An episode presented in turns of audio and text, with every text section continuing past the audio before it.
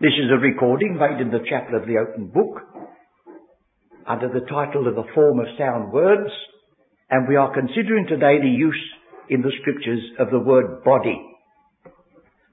Now the word body is used outside the scriptures. Uh, we read of the body politic. Or we may speak of a book and we say now the body of this work is and speak about its most essential feature and it is used in the scriptures as over against a shadow. The apostle speaking to the Colossians, he said, don't let anyone judge you with regard to ceremonials, meats and drinks, Sabbath days and all the once necessary observances under the law of Moses, for they are a shadow of good things to come. The body is of Christ. Now, that's nothing to do with the body of Christ. That is to say, the substance, the reality, is found in Christ. Well, if you reach that position, well then you're not going to go back to the weak and beggarly elements. You're not going back to all the ceremonials which could never touch the conscience, never enlighten the eyes, never take away sin, but only point it to Him. We say, well, we reached Him. Therefore, Christ is the substance. And then we have the word body used in its ordinary, everyday term. The human body that we have, body of flesh and blood, as we have in, uh, say, the epistle to the Hebrews, it says the children, being partakers of flesh and blood, he himself likewise partook of the same. And in Hebrews 10, he said, A body hast thou prepared me, and we are perfected and sanctified by the offering of the body of Jesus Christ once for all. So that to see the word body has various connotations, different applications, and it's one of the failings on the part of some teachers that just because the word happens to come somewhere in the Bible, that means it means the same thing anywhere else.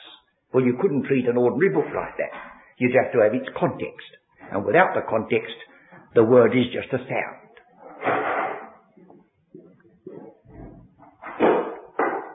So that we are going to look now at the body. I don't need to turn you to chapter and verse all the time, uh, but our Saviour used it in the Sermon on the Mount the things which have to do with the body, uh, something to eat, something to wear. So he used it like that. And then it comes in the hope of the church when he says now in the resurrection, I cannot answer you how the dead are raised up, he said, or with what body they come. I should have to be God himself to be able to describe that mighty miracle. But he said, I'm due throwing it back on you. Uh, the apostle, of course, could speak a bit more plainly than I can to people. He said, thou fool. Now, I couldn't say that because I'm in that category myself. But he said, you see, you're, you're uh, sort of boggling over how are the dead raised up and with what body do they come? Well, you don't even know how God raises a seed up to a plant and the plant produces the ear and the full grain in the ear just exactly the same sort as was put in the ground. Do you understand that? You know it's true. But he also added these words in 1 Corinthians 15. He says, don't spiritualize the resurrection away. Don't spiritualize it. He says there is a spiritual body as well as a natural body. Now we can't understand perhaps what a spiritual body will be like. I don't think you've got to imagine a sort of a, a transparent body that you can see right through it. I mean, you've seen fish in an aquarium. Uh, well, I don't think we're going to be like that. But we don't know, you see. We don't know. But we have this consolation that whether we can imagine it or not, God has predestinated that every redeemed child of His shall one day be conformed to the image of His Son. And then, with regard to our own calling in Philippians chapter 3, it says, Our citizenship is in heaven, from whence also we look for a Saviour, who shall transfigure this body of our humiliation, that it may be fashioned like unto His body of glory. Isn't that good enough? I think so. But we shall all be astounded and look one another up and down in that day and say, I never thought of that. Did you know the scripture says, eye hath not seen, nor ear heard, neither hath it entered the heart of man the things which God hath prepared for them that love him. So we'll leave that part of it out. If you're disappointed that I can't explain these things to you, well, I can only go so far as a book takes, and I can't even go as far as that. There's so much here that uh, we shall have to always feel we've been beaten by it we come a little bit nearer to our own uh, calling. We know that the church in Ephesians, as we read just now, is called the body of Christ. And he is the head over all things to that body, and that body is the fullness of him that filleth all in all. Now that's a very wonderful position to attain. And then somebody comes along and says, oh no, he says, you're making a mistake. I read about this body in 1 Corinthians 12. And 1 Corinthians 12 was written and took place even before the 28th chapter of the Acts of the Apostles, before Paul became a prisoner of Jesus Christ. Therefore, consequence is, you're altogether wrong, and where are we now? So shall we look at 1 Corinthians 12?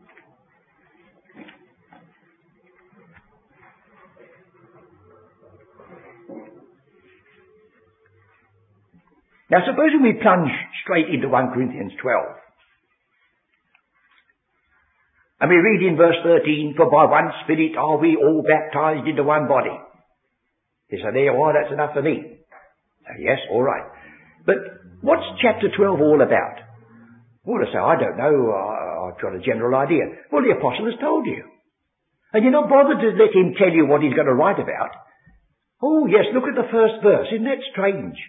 What tremendous powers of observation we must have to look at the 31st verse of a chapter when he starts talking about some new thing. Now concerning spiritual gifts, brethren, I would not have you ignorant. Well, surely, he says, I'm going to tell you about spiritual gifts. And I wouldn't, you, wouldn't have you to be ignorant about it. Well, just I thought he was going to talk about the one body. So he is. But he's going to talk about the one body to illustrate the diversity of gifts that all come from one spirit. Could you have a better figure to illustrate diversity in unity? See, the members of the body are all functioning. The eye sees. The ear hears. The hands feel. And yet they're all doing their different parts, but they're all actuated by one spirit. That is to say, the spirit of man that's in him. So surely the apostle could use the figure of a human body without speaking about the one body of Christ which hadn't been revealed and which has a different characteristic about it as you'll see presently. So let's look at this 1 Corinthians 12 and see how he goes on to use it. And the very first thing he says is verse 2, what's this got to do with the church which is the body of Christ? Ye know that ye were Gentiles, carried away unto those dumb idols even as you were led. Well, what's he put that in for? Well, because he's talking about spiritual gifts. And he said, you, before ever you were converted, you had your soothsayers and your prophets and your priestesses and you had all these uh, manifestations of supernatural powers and you were led away to idolatry with it. Now he said, becoming Christians, you've got another gift from another spirit and it's got other characteristics. Wherefore, I give you to understand, do mark this, I give you to understand that no man speaketh by the Spirit of God calleth Jesus anathema. What's that got to do with the idea that the church is the body of Christ? He says, no, I'm talking about supernatural gifts, and some of them are evil, and some of them are from God. And you know, one of these days the church, as we call it, is going to be trapped, because the man of sin, the son of perdition, is going to exhibit signs, wonders and miracles. But the scripture slips in the word false or lying. But there'll be miracles right enough. So miracles don't prove it comes from God. Miracles are only a, a, a tremendous power that's seeking to influence your mind. And there are evil ones as well as good ones. So he's, he's elaborating that. And no man can say that Jesus is the Lord but by the Holy Ghost. Now if that is taken out of its context, you could prove it to be wrong. I could go up to a man in the street who doesn't believe God at all. I say, look, you cannot say this. You cannot say that Jesus is Lord. He could. The man who set these words up in type in the printers might have been a blasphemer for all I know, but he could set them up. But no man can say that Jesus is Lord who is standing up in a meeting and pur- purporting to speak by the inspiration of the Holy Spirit. That's forbidden. That's impossible. So, the first epistle of John says, try the spirits. How are you going to do that? Any spirit that confesses not that Jesus Christ has come in the flesh is not of God, but is a spirit of Antichrist. I think I've said enough to say in these opening verses of 1 Corinthians 12, you're dealing with spiritual gifts, aren't I? What a peculiar thing to have to emphasize what the apostle has said so plainly. So now we'll go on and let him speak. Now he said, having put that on one side. Now, verse 4, there are diversities of gifts, but the same Spirit. There are differences of administrations, but the same Lord. There are diversities of operations, but it's the same God which worketh all in all. So he's stressing now, however diverse the gifts of the Spirit may be, they all come from one source. Because, you see, he was going to rebuke them a little bit. He said, I know, I know. To be able to possess certain gifts puts you in prominence in the meeting. If you can stand up and speak in an unknown tongue. Or if you can heal somebody of disease. But he said there are other parts of the ministry of the Spirit which are not spectacular. But they're all performing their duty. Otherwise, the body wouldn't function. So he said, don't forget, whether you've got a lowly gift or whether you've got a spectacular gift, it all comes from the self same Spirit and neither you nor the other one could work at all unless God permitted. But, he said, but the manifestation of the Spirit is given for this purpose, to profit withal. To profit withal. And you remember how the apostle said uh, that with regard to the gift of tongues, he said, well, I speak more tongues than you all, but he said, I'd rather speak five words to edification than ten thousand words in an unknown tongue. So one of the tests of our ministry is, does it profit? Or does it puff up? And so he says, you've got to watch that. Now then, he's going to give a, a series now of the different ways in which these people who were baptized by the Spirit into this calling were able to manifest these different diverse gifts. Verse 8, for to one is given by the Spirit the word of wisdom. To another, the word of knowledge by the same Spirit. Well, that was a gift. If I want to know a thing, I've got to turn up my references, and I have to say, oh, I don't know about that. I look up the encyclopedia. I've got no special gift of knowledge. But these people at that time, they had a gift of knowledge given to them straight away without looking at books. And you know how the apostle at the end of chapter 13, after he's spoken about the great gift of love, he touches upon these gifts. He says, chapter 8, love never faileth, but whether there be prophecies, they shall fail. Now that doesn't mean to say that the prophet Isaiah is not going to be fulfilled. But whether there be gifts of prophet, prophecy, oh, they're going to come to an end. Whether there be tongues, they shall cease. Well, if that means nobody's going to speak after this, well, what am I doing? But gift of tongues. Whether there be knowledge, it shall vanish away, but we have got some knowledge left, so it's not dealing with ordinary knowledge. For, now he says, I'll tell you, we know in part, just partially. We prophesy in part, partially.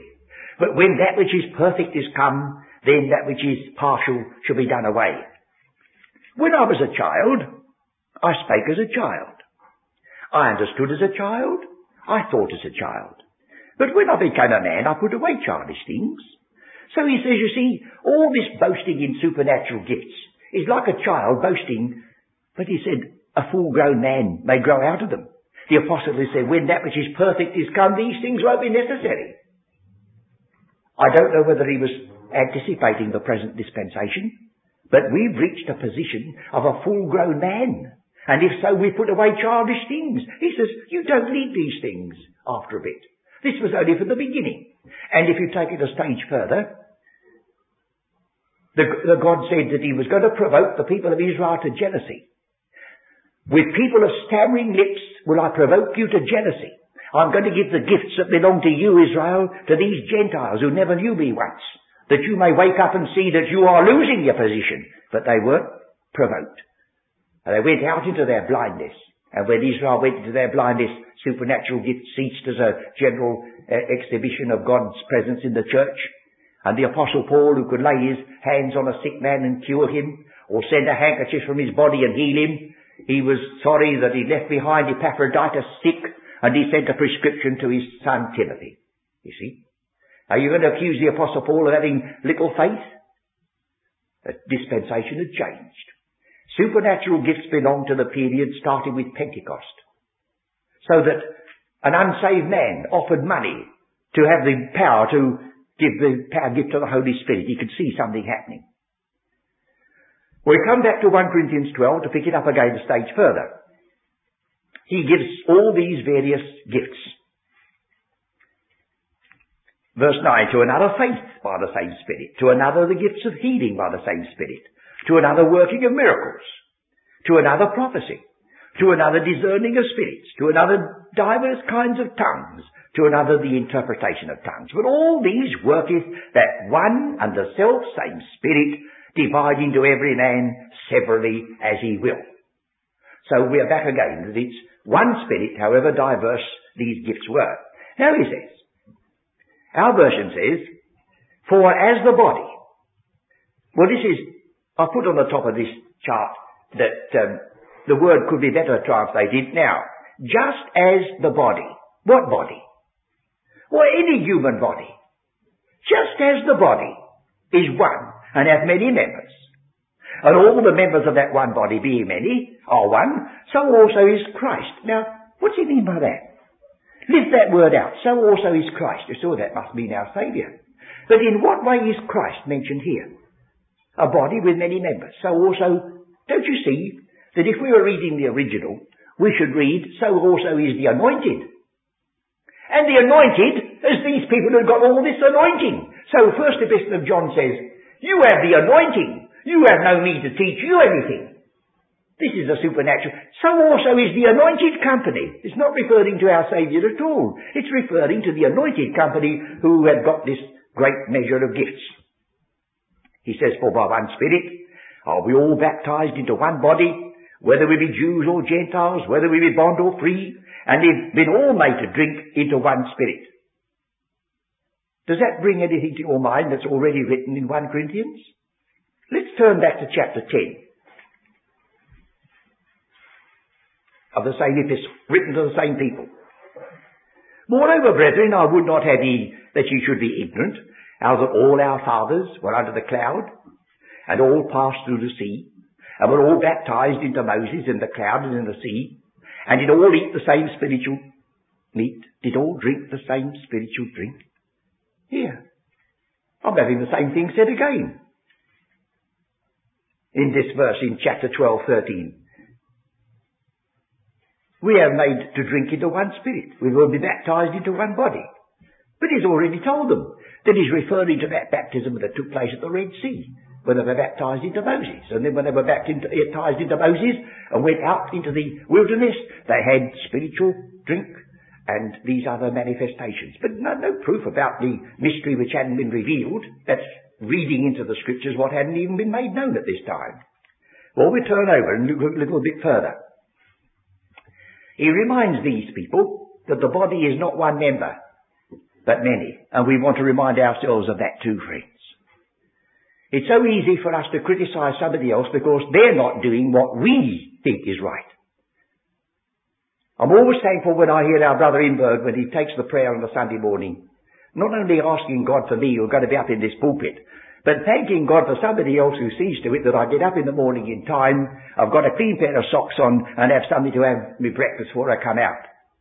And that's just as much of the service of God as standing up here, friends. When I spoke to the friend who has become the caretaker of this chapel, I said to him, look friend, you are not serving me. We are both serving the Lord. I can't do your work, no one to. You can't do mine. Let's do it in that spirit. Don't you see? You and I are all members of one body in that sense. Never mind about the body of Christ in Ephesians. We are all believers belonging to the same Lord.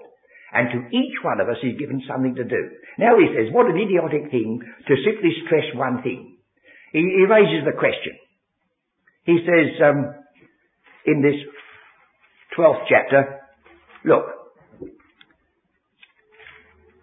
if the foot shall say, because I'm not the hand, I am not of the body, is it therefore not of the body? My handwriting's bad enough, friends, because I look at it sometimes and I wonder what I've put down to say to you. But if I wrote with my foot, well, it'd look ten times worse, wouldn't it? But is the foot going to say, because I'm not the hand, I'm not a member? Well, how would I get here? If the ear shall say, because I'm not the eye, I'm not of the body, is it therefore not of the body? If the whole body were an eye, It's almost like Alice in Wonderland coming up now, isn't it? Where were the hearing? If the whole were hearing, where were the smelling? Ah, but now look. But now hath God set the members, every one of them in the body, as it hath pleased him. Now look right down the page, because I'm coming back again. Verse 28. Verse 18, now hath God set the members. Verse 28, God hath set some in the church. What are these members? Why, they're gifts. First apostles, secondary prophets, thirdly teachers, after that miracles, gifts of healings, helps, governments, diversities of tongues and so on. So you see, God hath set the members. God hath set these miraculous gifts. So we go back again to verse 18. Verse 19 says, if they were all one member, where were the body? And now are they many members yet, but one body. And the eye cannot say unto the hand, I have no need of thee. Nor again the head to the feet, I have no need of you. Nay, much more those members of the body which seem to be more feeble are necessary. And those members of the body which we think to be less honourable now, if you're not careful, you see, you say, no, no, brother, I believe this is the body of Christ of Ephesians. Well, in the body of Christ there are uncomely parts and dishonourable members. Oh, goodness me, where are we now? And then you see, he says, in this body there's the eye and the ear. But I thought Christ was the head of the church. So you're mixing it up terribly badly by trying to bring into 1 Corinthians 12 what hadn't been revealed. So he says, um, verse 24, For our comely parts have no need, but God hath tempered the body together, having given more abundant honour to that part which lacked.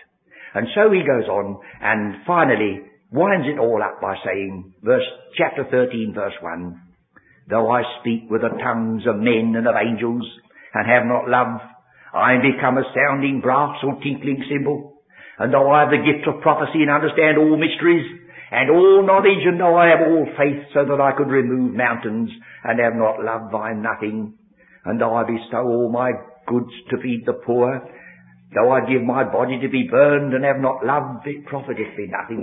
He's wiping out this idea that because you happen to have this special supernatural gift, you've got the ultimate and the climax. He said, oh no, they're given for a purpose. But there's something beyond. Now abide. These are passing. Now abide faith, hope, love. These three. And the greatest of these is love. Well now, we'll turn the page because our time won't permit us to take the negative all the time. We'll come to the positive. The epistle to the Ephesians is the first of Paul's prison epistles. And in that epistle, he brings before us the one body in a new aspect. Shall we look at chapter 1 and verse 23. This is introduced by the prayer that we should know what is the hope and what is the riches and what is the power. And this power is that which was wrought in Christ, verse 20, verse 20, set him at his own right hand and above all principality and power. So here's a position where Christ is now occupying as the head of this body, the church. And verse 22 hath put all things under his feet and gave him to be the head over all things. Now one day that's going to be true in the vast sense, head over all. But at the moment, Christ is not manifestly head over all things, but he's head over all things to the church. We're in anticipation of what's coming. In the epistle to the Colossians, in this calling, Christ is all and in all. But that isn't true universally. There are still those who take counsel against the Lord and against His anointed. But the church is God's little witness now of what is coming. So He's head over all things to the church which is His body. See, that's the character. That church which is His body. And look at its title. This body is said to be the fullness of Him that filleth everything. The fullness of Him that filleth all in all. All this is a looking forward to our destiny. You see, what you want to remember, I think, is that the, the title body is a figure now. But it's not going to be called the body of Christ when we're all there. When we're all there, we shall be the fullness of Him that filleth all in all. What that means, God alone will have to explain to us. But you can see its vastness. You see, there never has existed on the earth at any one time the complete body of Christ, have they? Because nearly 2,000 years ago, Paul was speaking to some, and he was one of the members of the body of Christ. And ever since, they've lived and died and lived and died, so there's only been a little handful of us at any time.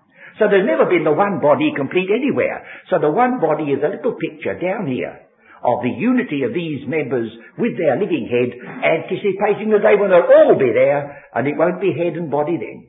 It'll be the fullness of Him that filleth all in all. Well now, we'll look again at the next reference in chapter 2. Now in chapter 2, he calls attention to the fact that these Ephesian believers, oh you know there's a big hullabaloo as to whether Ephesians was written to the church at Ephesus or whether it wasn't, as, as though that matters to us. If it wasn't written to us, we might as well not read it, might we? But here's the ones to whom it's written, not the word Ephesus or not the word Colossae or Philippi, but verse 12, that at that time ye were without Christ. That's you, that's me. Being aliens from the commonwealth of Israel. Aliens. And strangers from the covenants of promise. What covenant did God make with my fathers? What promises did he give them like he gave to Abraham, Isaac and Jacob? Well, I don't know. Got no record. In fact, I don't know who my fathers were. I don't know where I came from. As far as I go back, I, my ancestors came from the west of England, Exeter. But where did they come from when they got to Exeter? I don't know. I've got a happy name for my ministry. My name Welsh means a foreigner. Good, isn't it? That's me, an outsider. Having no hope from without God in the world. But now, here's a change. But now. But now in Christ Jesus, you were sometimes afar off and made nigh by the blood of Christ. For he is our peace, who hath made now put thee in front of the word both, every time. The both, it's some particular both that's in view.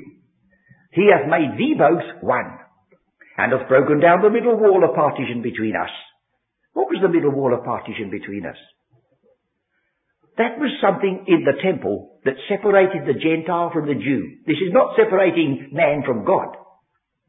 If you had lived in Jerusalem at the time when Paul was writing, you could have gone up to the temple at Jerusalem and gone into the outer court, but you would have seen a, ba- a barrier, and you would have seen an inscription, and the inscription read, no one being a foreigner can pass this barrier, whoever does so uh, will be responsible for the death which will immediately ensue. And you can see that inscription to this very day in the offices of the, of the Palestine Exploration Fund. They've got the original there. So here was a period when the Gentile was an outsider and the Jew could go in. Oh, he says, now in this calling there's neither Jew nor Gentile, bond or free, they're all gone. The middle wall of petition's been broken down. And the enmity has been destroyed to making himself a one new man, so making peace. Now, verse 16. And that he might reconcile thee both, thee both, in one body unto God by the cross. So thee both that were once at loggerheads, at enmity, have had the middle wall that divided and destroyed, and have become one body. Now, in this one body, the Gentile can't look at the Jew and say, you're a Jew. And the Jew can't look at the Gentile and say you're a Gentile because that's been obliterated. That difference is gone. I don't know whether you know anything about beekeeping. I know that there's a great reason for the, that it isn't all honey. Oh, I know that right now. But I do know this, that in the garden, you have, uh, you have, uh, say, two hives standing together. And you feel the time has come to, uh, divide them up and unite them. But what are you going to do? Because if one goes into the other hive, there'd be an awful fight and they'd be killing one another. So if you know the time has come, the bees are going out on their flight, you take this hive quickly up that end of the garden. These are all Jews, you see. You take them up there. And you take this hive of Gentile bees up that end, see? And then in the middle, just in between the two, you put a brand new hive with new comb and the Jews and the Gentile bees all come back and they, they say, oh, this, this doesn't seem to be mine. And he says, no, it doesn't need to be mine. So you've broken down the middle wall of partition and they all have one hive, one queen and they go on properly. He's created a new hive, created a new condition. That's where we come in. We're neither Jews nor Gentiles for the time being in that sense.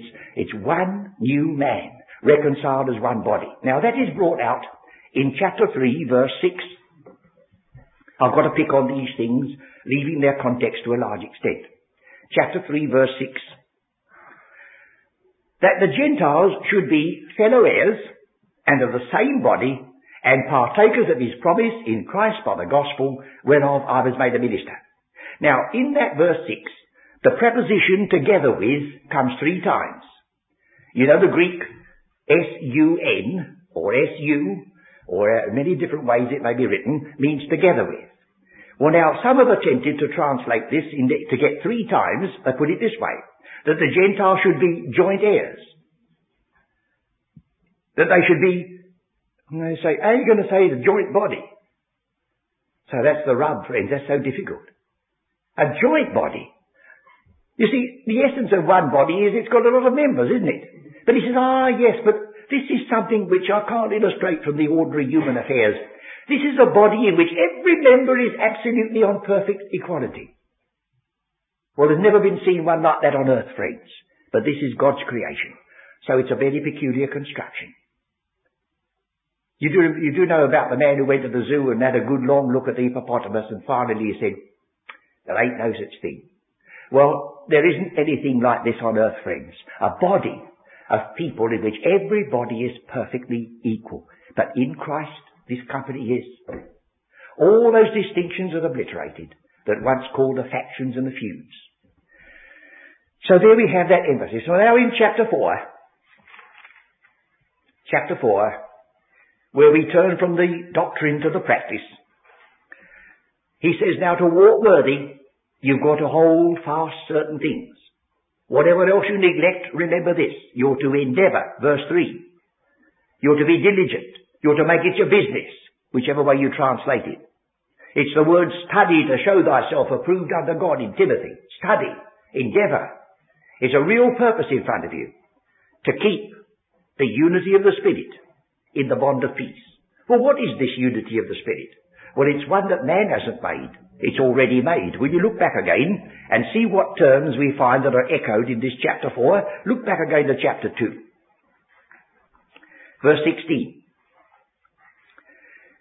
that he might reconcile the both unto God in one body by the cross, having slain the enmity thereby, and came and preached peace to you which were afar off and to them that were nigh.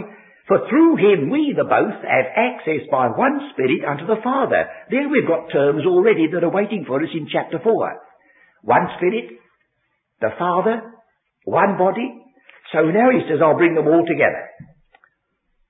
Here's the unity of the Spirit, verse 4, chapter 4. There is one body. That's in chapter 2.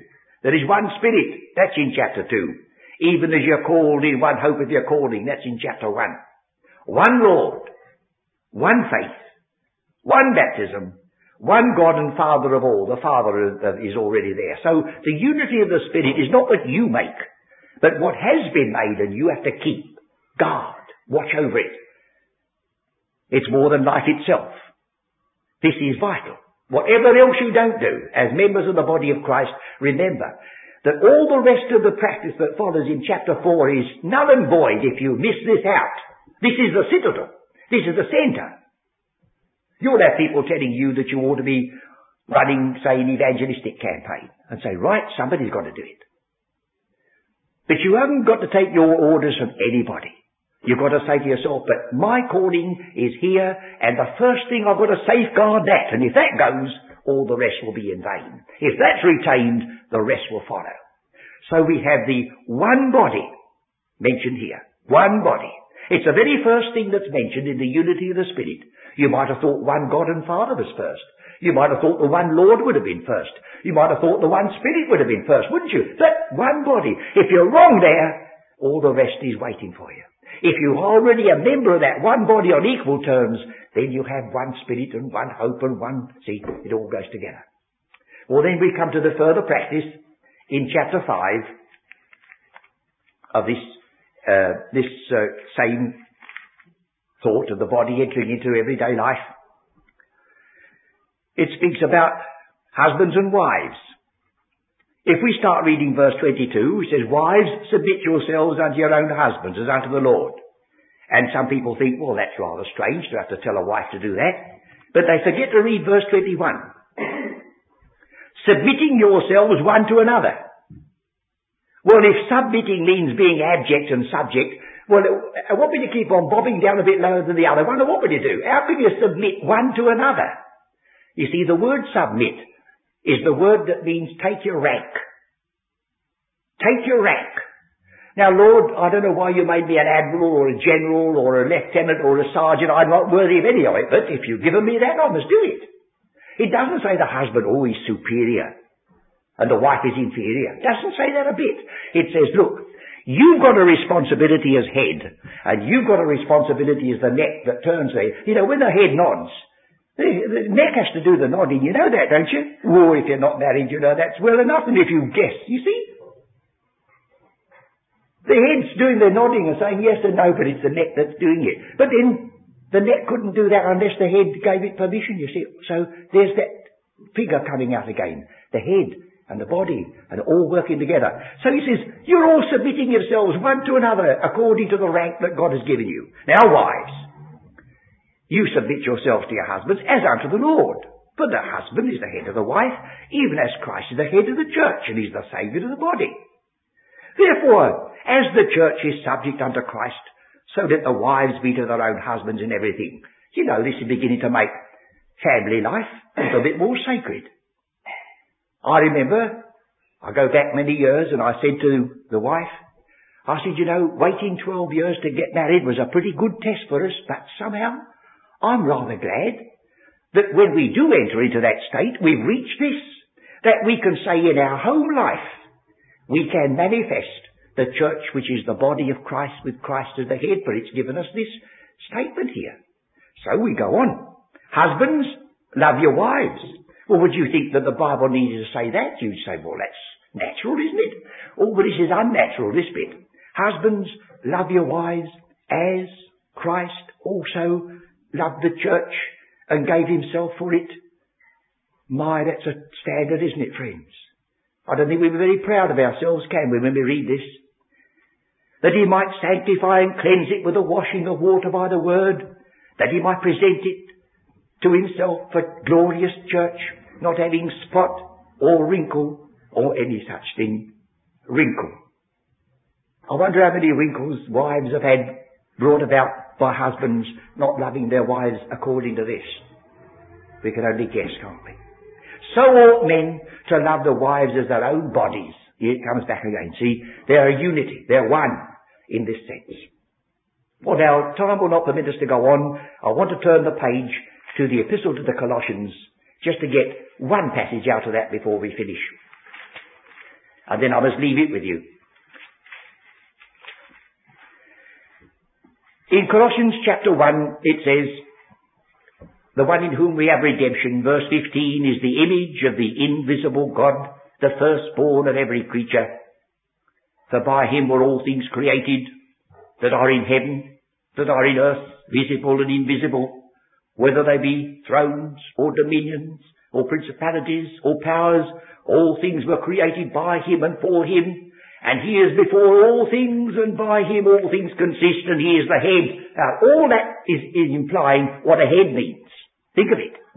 He is the head of the body the church. So he steps from this universal creation of things in heaven and earth to say, and that one is the head of which you're a member of the body, who is the beginning, the firstborn from the dead, that in all things, whether in physical creation or spiritual, he might have the preeminence. And that is one of the essential features with regard to Christ, that he must have the preeminence. And so we finish by looking at chapter 3,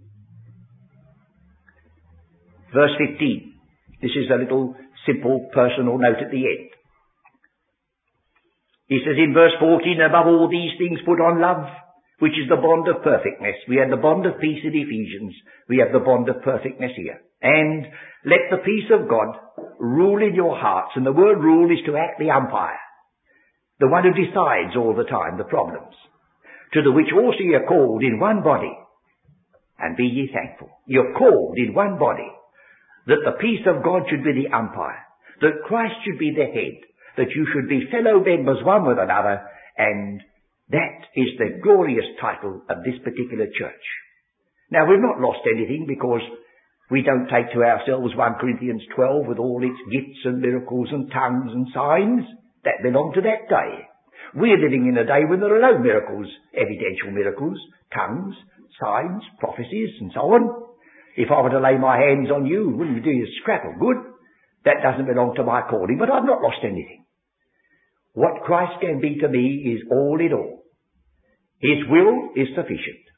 We are members one of another on equal terms, each one of us having our own function, but every one of us belonging to Him. I trust that we may now take up this subject. I've, I've just dealt with it as best I could in our limited time. We may take up this subject and pursue it further, weighing every possible uh, text that bears upon it, and so come to the knowledge and the enjoyment of this high and wonderful calling, with no responsibility except a responsibility unto the Lord, recognizing no head except the Lord, and recognizing the claims upon us of every member of his body.